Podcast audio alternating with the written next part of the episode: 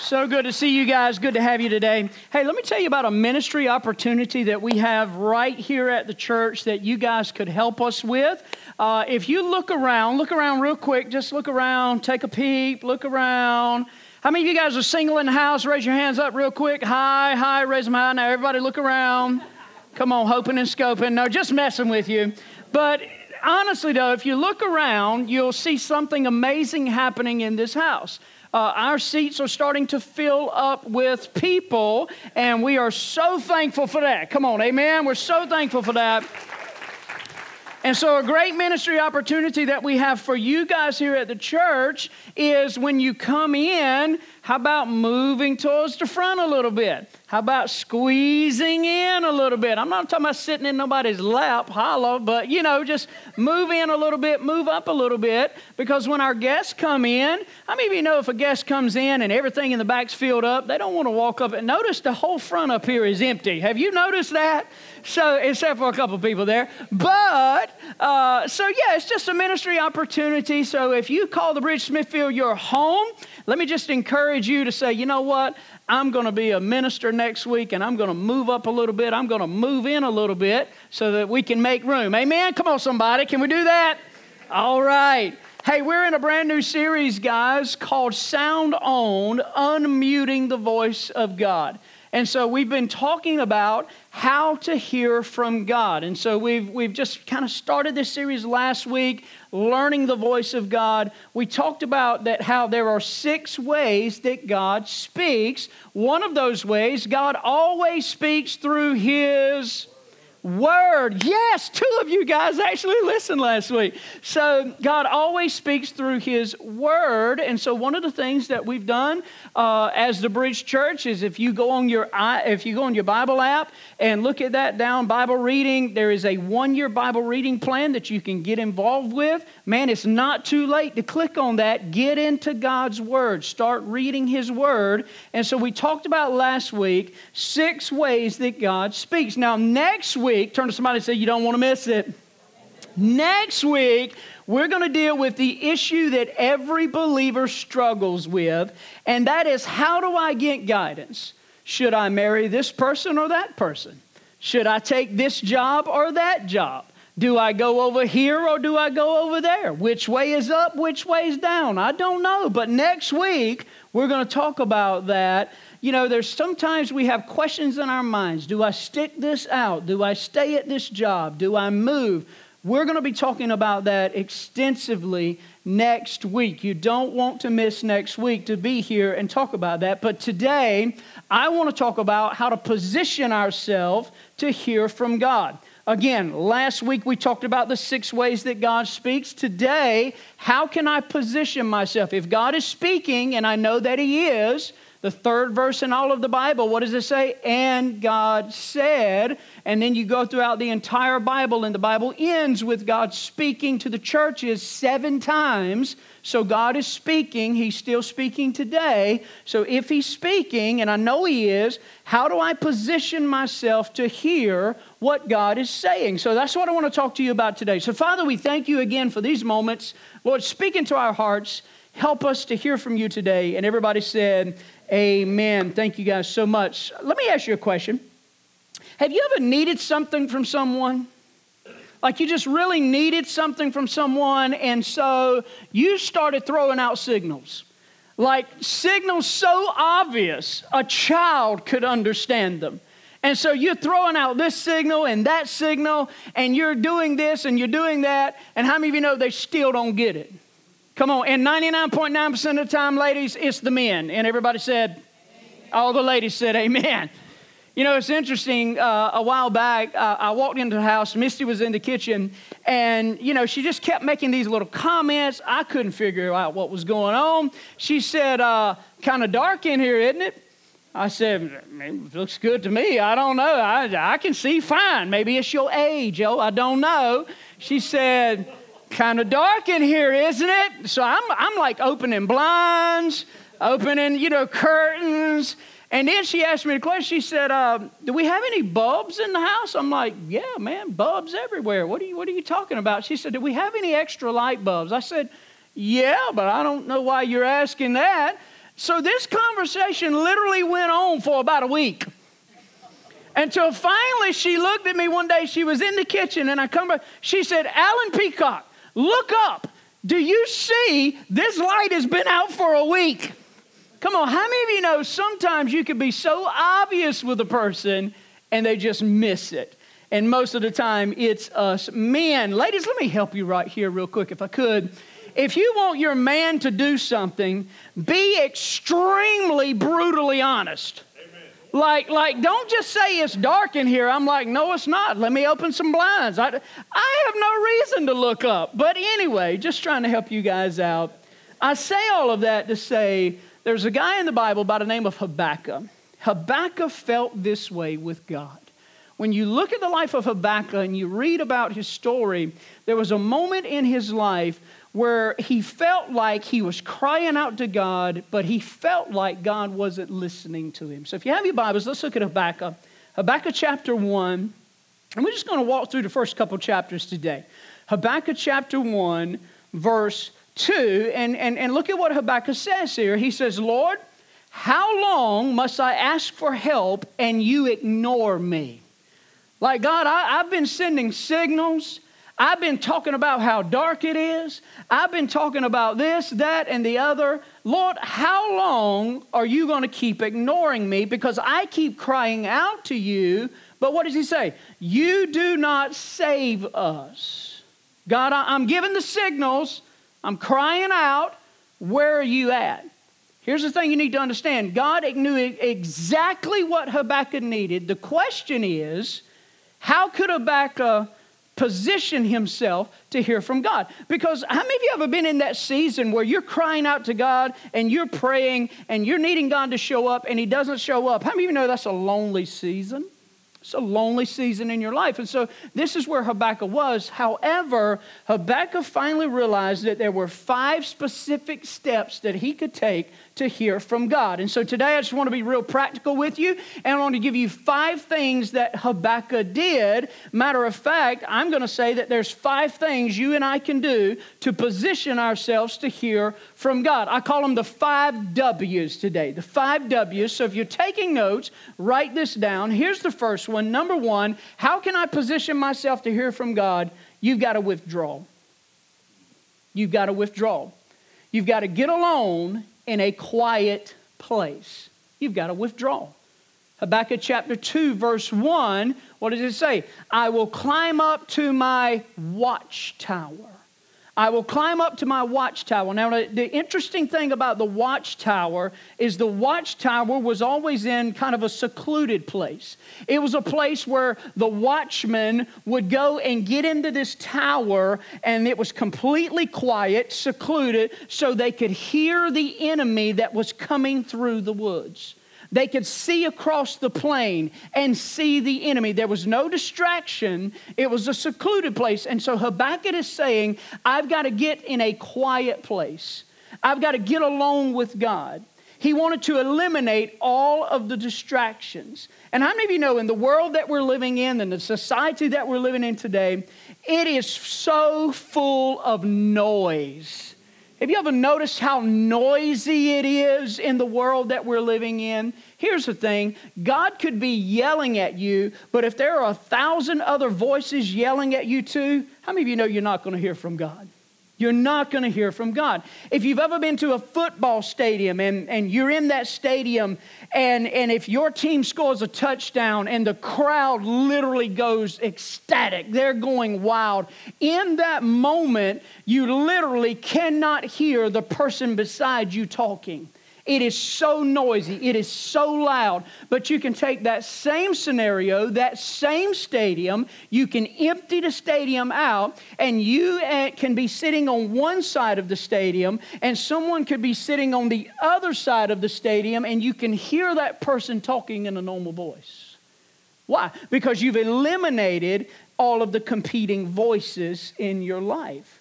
And it's interesting because when you look at the life of Jesus, he was always trying to reach out and connect with people, but they oftentimes kept giving excuses. We see a perfect example of this in the book of Luke.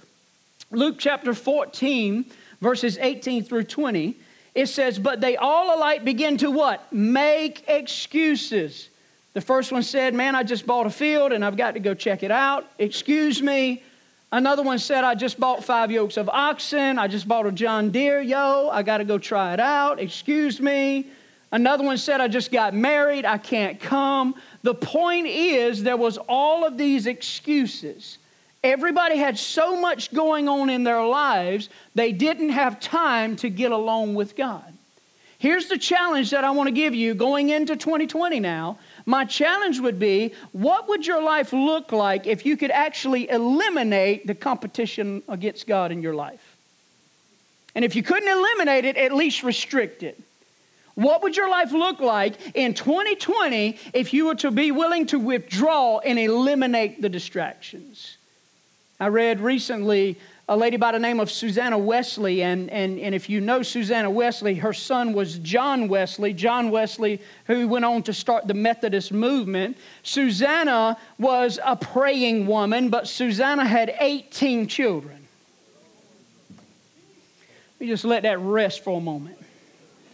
Susanna had 18 children. Where you at, ladies? 18 children. How many of you know if you've got 18 children, there's no place you can go in your home where you can get some peace and quiet?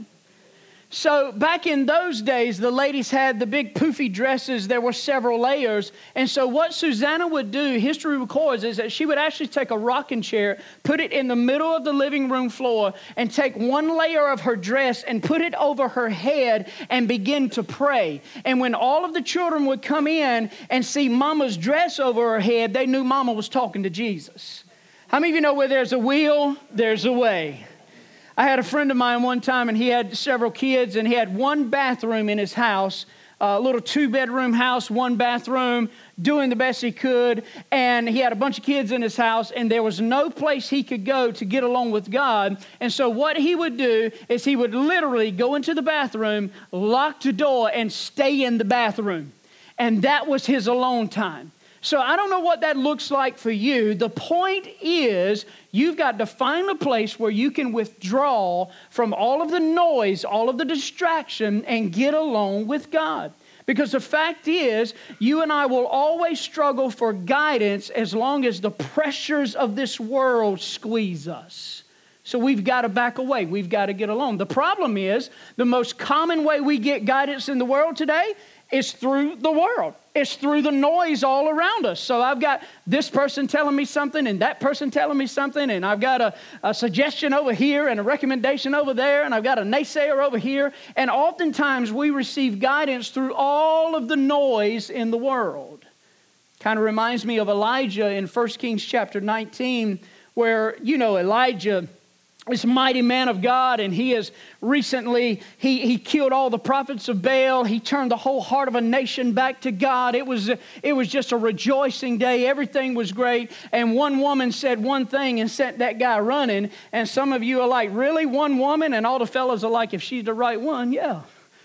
You'll get that later. So, anyway, Elijah runs, he hides himself in a cave, and God says, Hey, Elijah, come on out. I want to talk to you.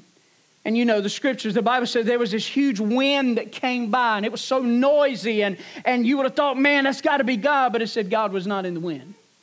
And then after that, there was this huge earthquake, and you've got mountains splitting and rocks busting, and oh man, surely this is God, but the scripture said God was not in the earthquake. But then there was this raging mighty fire that come through and all of the noise and, and everything, and you would say, yes, no, God was not in the fire. But then after all of the noise, there was a gentle whisper. It was a still small voice that God was speaking. The point is, there's so much noise in this world, there's so much commotion in this world, and if you're not careful, you will miss the voice of God entirely. So, the first step in order to position yourself to, to hear from God is you got to withdraw to a quiet place. The Bible says in Luke chapter 5, verse 16, Jesus often did what? He withdrew to lonely places and prayed. How many of you know Jesus led an active life? Jesus had crowds so large they didn't even count them, they just called them multitudes. Everywhere this guy went, it was so many people, so much noise, so much commotion, but Jesus himself oftentimes withdrew to a lonely place to get away. And so sometimes you've got to find that place. You've got to withdraw. Here's the second W if you're taking notes. Not only do you withdraw, withdraw, that's kind of the easy part. Here's the second one wait. Wait. Turn to somebody and say, You need to wait. Come on, how many of you guys got problem with patience? Anybody got? Yeah, thank you for being honest. You've got to wait. You got to calm your thoughts and your emotions. Still in Habakkuk 2, verse 1, still in that first verse, not only is he climbing up to the watchtower, but what is he doing? He says, I will station myself. I will station myself. The word station there literally means don't move, stay put, don't run around. It's a military term that literally means take up position until relief comes. Like stay where you are, hold your ground, stand your ground. And so sometimes you, you, you rush in and say, okay, I, God, I need to hear from you, but Lord, I don't have but a few minutes. And so you rush in and you try to pray real quick and then you rush right out. But how many of you know it is so difficult to hear from anyone if you're too busy? If you're not willing to wait the truth is, many of us today, we look at our lives, we look at where we are, the reality that is us, and the reason why we're so stressed out, we're burnt out, we don't know which way is up, which way is down, and the reason for all of that is because we have so many things going on in our lives. And it's just like everything piling on at one time, and we don't know what to do.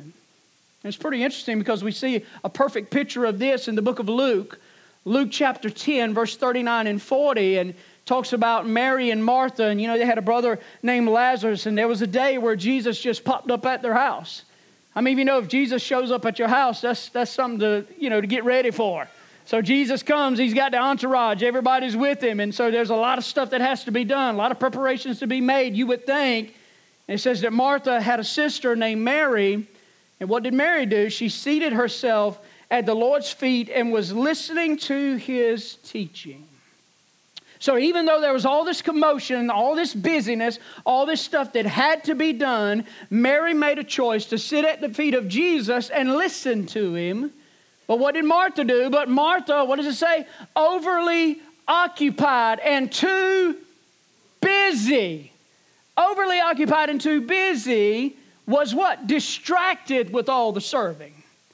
Here you've got the King of Kings and Lord of Lords, Jesus Christ, sitting in your living room, and you are worried about putting some meatballs on the stove. Sit at the feet of Jesus, but this is a perfect picture of our lives because this describes where a lot of us are, guys. We want to hear from God, but there's just too much going on right now. And the truth is, you're never going to hear God's voice clearly until you're willing to slow down. The point is, you got to make time for God. And if you're taking notes, write this down. If you don't make time for God, there will be no time with God. Come on, if you don't make time for God, there will be no time with God.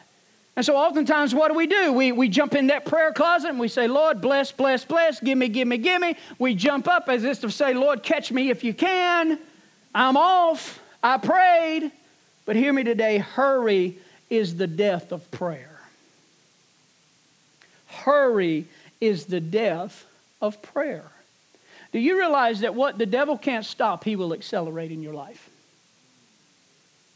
So he knows that he can't keep you from withdrawing. He can't keep you from going into your prayer closet because that's what you need to do. So you go in your prayer closet, but what he'll do is speed up everything in your life to the point where you don't have time to stay in that place. What the devil, can't stop, he will accelerate. Colossians chapter 3 verse 15 says this, let the peace that Christ gives do what? Control your thinking. So you understand when you just jump in that prayer closet and, and, and you don't stay there and you don't wait on God, then, then all of the ideas and the impressions you get, they're going to be based on feelings, not based on God. I remember the night before I was to marry my love, my honey, my girl. Come on, somebody. The night before, I was all in my feelings. Because the only thing I heard was run, brother, run. As fast as you can. Don't get rid of the single life. It's the best life, run. But how many of you know that was my feelings, that was my emotions? I'm glad I didn't go by that. So you've got to get in that place alone with God and you've got to wait to get God's perspective, to get God's peace, to get God's calm. But man, let's see if you can relate to this because here's generally how my prayer life works. I, I get into that place and I start praying and I get settled in, and, and every single time I do, there's like a thousand things that just pop in my mind at one time. Does anybody ever have that problem or is it just me? Thank you for being honest. The rest of you, check your because mm, mm, mm, you're lying. So I'm just playing. So, no. But when you get into that prayer closet, you get into that time of prayer and you're there, there's all of these things that start coming to your mind. And if you're not careful, you will start thinking about all of the things that you need to do, all of the people you need to call, and you've missed your whole time with God. And so here's what I've started doing when I go into my prayer place. I, have got some little yellow sticky pads. I've got a pen by me. So when I'm on my knees, I'm praying as soon as a thought comes to my head. Because what I used to do, I used to just kind of push that thought away. But what I found out is when I tried to push the thought away, it would come back screaming at me. And then I would feel guilty because I felt like I was going to forget what I was supposed to do. So here's what I do when I'm praying a thought comes to my mind, I stop, I pause, I write it down, I get back in my place of prayer. And ultimately, within a few minutes, I reach that sweet spot. Come on, how many of you know what I'm talking about? There is a sweet spot in prayer. David said it's the secret place. It's the place where I get alone with God. It's the place where I commune with God. I communicate with God. There's, there's a dialogue taking place. I'm talking, he's talking. But in that first few minutes, there's, there's chaos, there's busyness, there's all the clutter. But eventually, if you stay there in that place, there's the sweet spot you find in the presence of God. Hear me today. The enemy of your soul will come in and try to condemn you when you're in prayer. That ever happened to you before? You get in and praying, and all of a sudden, man, what do you think you're doing here? Who are you to be in this place? And so all of the, the accusations of the enemy of your soul comes into your mind and comes into your heart. And if you're not careful, you will leave the place of prayer. Why? Because nobody wants to be in a place where every time you get around somebody, they're constantly pointing out all of your faults and your failures. But hear me today. If you got any thought that tries to pull you out of that prayer place, it's not from God. From the enemy of your soul. Uh, Romans chapter 8, verse 1 tells me this there is what? No condemnation for those who believe in Jesus Christ. God convicts, Satan condemns. So you got to get into that quiet place. You've got to get into the right frame of mind. How do you do that? There's really just two ways. How can I get into right frame of mind? Number one, relax. Relax. Everybody do this for me real quick. Say, deep, breathe in, breathe out. Come on, one more time. Breathe in, breathe out. Come on, don't you feel so much better by just doing that? You've got to relax. Psalms chapter 46, verse 10 says, What? Be still. Be still and know that I am God. And I love this verse here because it's almost saying you'll never know He is God until you're still enough to know He's God. Be still and know I'm God. So you have to relax. You have to resign as the CEO of your life. Get comfortable. Sit before the Lord. Relax. Take a deep breath. Here's the second thing be quiet. Turn to your neighbor and say, I know this hard for you. Be quiet. Be quiet. Psalms chapter 62, verse 5. For God alone, my soul, what? Waits in silence. Be quiet. Get along with God. Be quiet. That's how you position yourself to hear from God. You withdraw, you wait. How do I wait? I relax, I be, I'm quiet. But then here's the third W You've got to get God's perspective. You've got to get God's perspective. Watch. Again, Habakkuk chapter 2, verse 1. Still in verse 1. How many of you know verse 1's got a lot of cool stuff? What does it say? I will what? Look to see what he will say to me. I will look to see what he will say to me. The word look there is a Hebrew word. It means roah. It, it, it is gaze, take heed, perceive focus full attention on. Habakkuk not only looked, not excuse me, not only listened, but he looked to see what God would say to him. It's called a vision. It's called a vision. God will oftentimes give you a picture of a preferred future. He will paint something in your mind. It is a vision, it is something you see. He will oftentimes give you a vision more so than writing something in the clouds for you.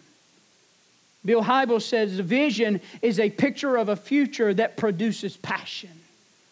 There's a vision that comes inside of you. There's a vision that you see. Walt Disney, it was said, had a vision for Disney World. But how many of you know he never physically saw it come to pass? He died before it opened up. And so they, they say that on the day that Disney World opened, the CEO of Disney World stood up and said, Man, we're, we're so sorry. We wish Walt could be here. He never got a chance to see this. Well, Walt's wife was actually there on the podium. She stood up, walks to the podium, and she said, Sir, I have to correct you. You don't understand. Walt did see it, and that's why you're living it. It's a vision. A vision. What is God speaking into your heart? What is God saying to you? Ephesians chapter 1, verse 18. I pray that the eyes of your heart may be enlightened so that you know the hope to which He's called you. Open the eyes of my heart. It's interesting because when you're born, you're born with physical senses. You've got hearing, touch, taste, smell, sight. When you're born again, you're born with spiritual senses. You can feel the presence of God. You, you, you, you feel His presence. Some of you today, when you drove up in the parking lot, you felt the presence of God. Some of you, when you walked into the church today, you felt the presence of God. Some of you during worship, you felt the presence of God. And some of you in here don't have a clue what I'm talking about, and that's fine. But for all of us, we all have a dramatic change in life when we develop an awareness that there is a God that loves you and speaks to you.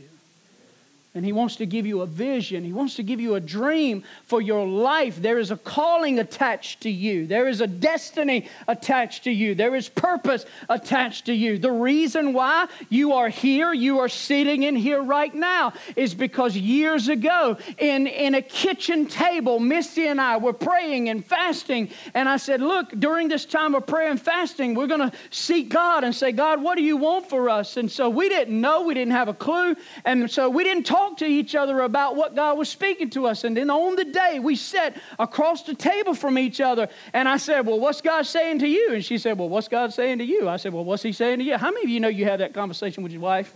Where you want to eat? I don't know. Where you want to eat? I don't know where you. So we were having that. I said, I tell you what, let's take a piece of paper, let's write it down and put it to the middle.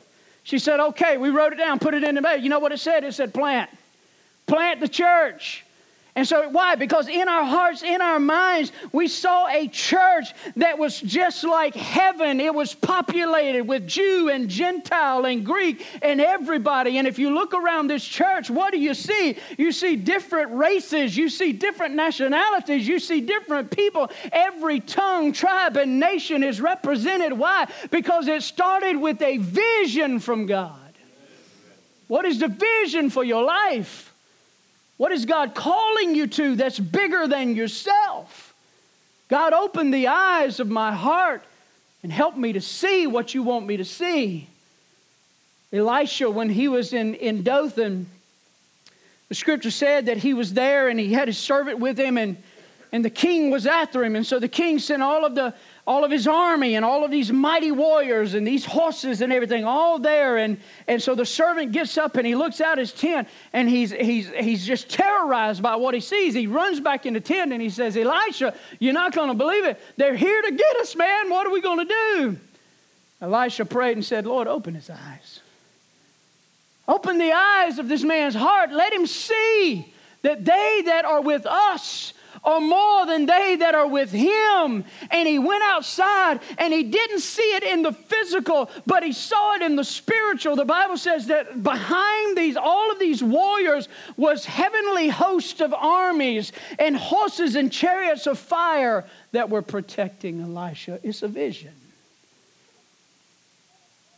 Let me ask you kind of a pointed question real quick and I'll move on. When is the last time God gave you a vision? For your home, for your family, for your ministry, for your life.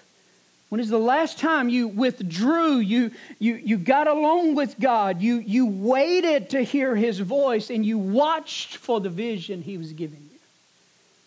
But then here's the fourth W Not only do we withdraw, not only do we wait, not only do we watch, number four, we, we write. We write. Record the ideas that you receive. Write it down. Habakkuk chapter 2, verse 2, finally out of verse 1. The Lord answered me and said, Write the vision and make it plain on tablets. Why? So they may run who read it. You get the progression here? Chapter 1, Habakkuk is asking God specific questions. What do I do? What's going to happen? And in chapter 2, he goes through the W's. He withdrew, he waited, he watched, and now here's God saying, Hey, write down what I'm saying to you. You say, Well, what does that have to do with us? Well, let me just say this. For some of you in here, if you could be honest, maybe your prayer life's in a rut right now. You just feel like you just go into prayer and nothing really happening. You're not really sensing anything. It's, it's almost like, you know, the old timers had to quote the brass, you know, the heavens are brass, and so, you know, it just hits the ceiling and falls back down and nothing is happening, and you just feel kind of like mundane. You just feel like you're going through the motions. Can I, can I offer a solution to you to break that? Do what Habakkuk did. Write down your prayers Write down the questions, write down the needs, write down what it is God's speaking into your heart. You can call it journaling, you can call it whatever you want. And I know for women, this is a lot easier than it is for men. I understand that.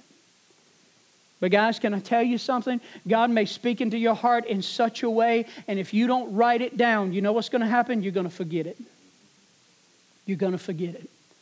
I have notes in my file cabinet right down of different times and different places where I was praying specifically for my children, and God would speak into my heart and give me a promise or give me a scripture, and immediately I took a pen and paper and I just wrote it down. I folded it up and I put it in that file cabinet. And every once in a while, I pull that cabinet out and I pull them out and I just start reading them. And all of a sudden, the, the, it's just like the power inside of me. There's something inside of me that comes alive again. Why? Because that was a promise from the scripture. It was a promise from God. I take, uh, you guys know, I've told you this before, it's no secret, but, but usually I, I take a Bible and I'll take that Bible and I'll hold it for two years. And in that two years time span, every day I'm in that word and I write in my Bible. Can you write in your Bible? Yes, you'll be fine. I write in my Bible. I write notes in my Bible. For two years, I'll do that with each Bible. I'm on my third one right now. I mean, you know, I got four kids. It's going to take me a while to get it done. But I write these little notes so that when my time is gone, when I'm, when, when I'm in heaven, when I'm rejoicing and I'm living life, they're going to open that Bible and say, Man, that was what I needed. That was for me. If you fail to write it down, no one will remember it, not even you. You got to be willing to write it down. It helps you to keep track. It gives your body something to do while you're praying. How many of you know when you're writing something, your mind's not full of a whole lot of stuff? Your mind doesn't wander. You get those, those, those impressions, those ideas, which, again, next week we're going to be talking about that. If you get an idea or an impression from God, how many of you know uh, when you're praying, that's not the time to test it? But when you get through praying, that's the time to test. And so next week we're going to talk about there's seven filters that when you get an idea and you say, Is this from God? I don't know. Is this me? Is it the burrito? Is it pizza? I don't know. Where's it coming from? There's seven filters you run it through. We're going to talk about that next week. But if you don't write it down, you're not going to remember it. Turn to somebody and say, You need to write, withdraw, wait, watch, write. Here's the fifth W worship. Worship. Thank God for speaking into your heart and into your soul and into your life. Habakkuk chapter 3, verse 2 Oh Lord, now I've heard your report, and what am I going to do? I'm going to worship you in all. I've heard from you. I've heard the report. God, now that I've asked you and now that you've answered me, I'm filled with gratitude. I'm filled with love. Do you understand that when you do the first four W's, it's automatic that you worship? But on the flip side of that, if you fail to do the first four W's, there is no worship. You got to worship God and understand that this is really the biblical method for, for changing your prayer life. Because for many of you, it's, it's, it's really just a monologue. You know, you're going in and you're doing all the talking, and God bless me here, bless me there, do this, do that. I'm out, catch me if you can, and all of that. And so there's this monologue, and you're just saying, okay, God, I'm believing you for something great. See you later. But if you do these W's, if you take them and put them into practice, your prayer life goes from monologue to dialogue. So now there's a communication. There's me talking. There's God talking. There's me hearing the voice of God and receiving what He has for me.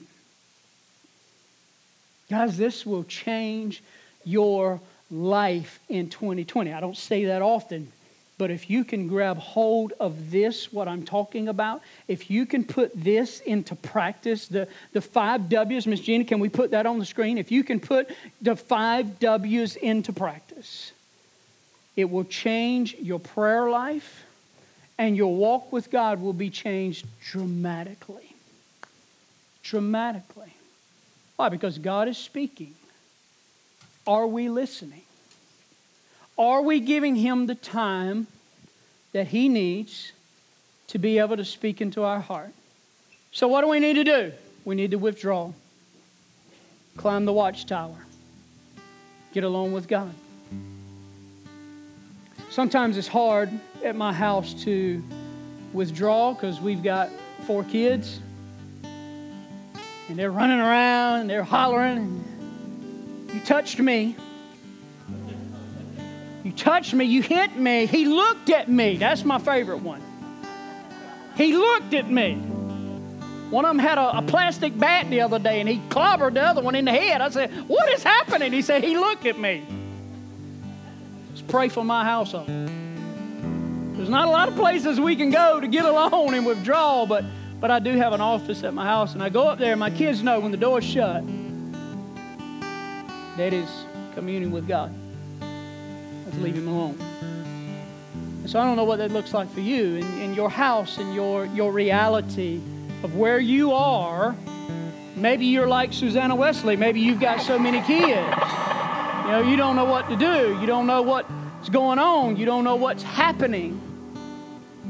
And you're like, God, I need you. Put a dress over your head. You got to withdraw. But then what else do you have to do? You have to wait. You have to wait for God to show up. You have to wait for Him to speak into your heart. Wait for it. Don't be in such a hurry. Don't, you know, life is just goes by so fast. I see these little babies in the house, and, you know, it brings back memories when our kids at night. Don't get me wrong, I don't want no more babies. I'm too old for that. Ain't got the patience for it no more. But but I remember what it was like, and I remember having Caleb and, and Aiden and, and, and Lane and Samantha just come sit in your lap and just, oh, just love. And now I'm like the old man in the house. I'm just a bank, just whenever they need something, they just come. Lane's truck was messing up the other day. He was freaking out. I was in a conference all week, all weekend. I've been speaking and, and I had just literally got off the stage and I was sitting down and I got a text from Misty saying, Hey, Lane needs you now. I'm like, Jesus, something has happened. What is going on? Well, he was broke down in the middle of the road. Know, for a 16 year old, that's kind of scary. So I jump out. I'm like, man, I'm sorry, guys, I got to go. So I left, got him up. Long story short, we went to, you know, the auto store, not Advance Auto. Come on, how many of you know we got O'Reilly in the house? Holler. Holler. Come on, give it up for O'Reilly. It's a plug, JP. Went to the store. I said, hey, you mind checking the battery, checking the alternator? Battery was dead. Yeah, 150 bucks. I said, okay. I look at Lane. Lane's like, ain't got it. There you go. Only time they see me, only time is when they need something. So you got to wait, man. I miss those times with our kids. Cherish the moments that you have and wait when you you get in God's presence, wait, but then you watch. God, I need a vision. Show me something. I'm, here for a reason. I'm not just here taking up space. I'm not just here occupying time. What, what is it you need me to do? Give me a vision. I'm going to watch. And then when you give me that vision, when you give me that idea, that impression, I'm, I'm going to write. And then I'm going to worship because, God, I know you're moving and you're working. Stand with me all over the house. God, we want to hear from you. Year of the Bible. We need you in our hearts, we need you in our lives. And Father, we've come now to what seems to be the end of the service, but God, it's actually a perfect moment for us to connect with you. You've been speaking, you've been drawing, you've been wooing us through the whole service, you've been pulling our heartstrings, and so now, God, we, we surrender. We give it all to you because we love you. And so, Father, we're going to put these five W's into practice for 2020. We're going to have daily times where we withdraw. We're going to have those moments where we wait in your presence to hear from you. We're going to we're going to watch for the vision. We're going to watch for that thing that you want to show us. We're going to write these things down. Why? Because we don't want to miss them. We, we don't want to forget them.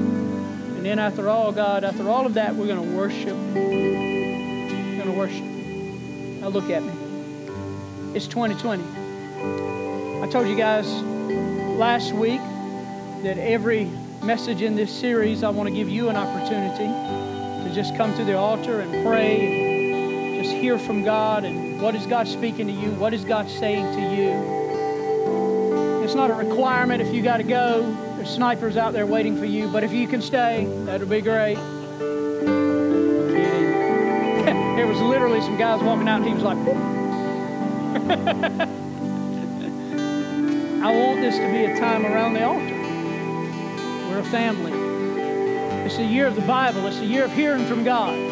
What's God speaking to you? What's He speaking to you for your family? What's He speaking to you for your life? What's He saying to you? When is the last time you've heard the voice of God and read the Word and had Him speak to your heart? When is the last time you've heard from Him? Let this be the year that you say, God, I want to connect with you more. I want to hear from you more. I want you to give me a vision so big it scares me. Because without you, I know it can't be done. So if you're here today and you want to come to the altar, come on, guys, right now. Let's come, let's pray. Come on, let's come, let's pray. Let's come, let's pray. Seeking God, calling out to Him. Father, we need you.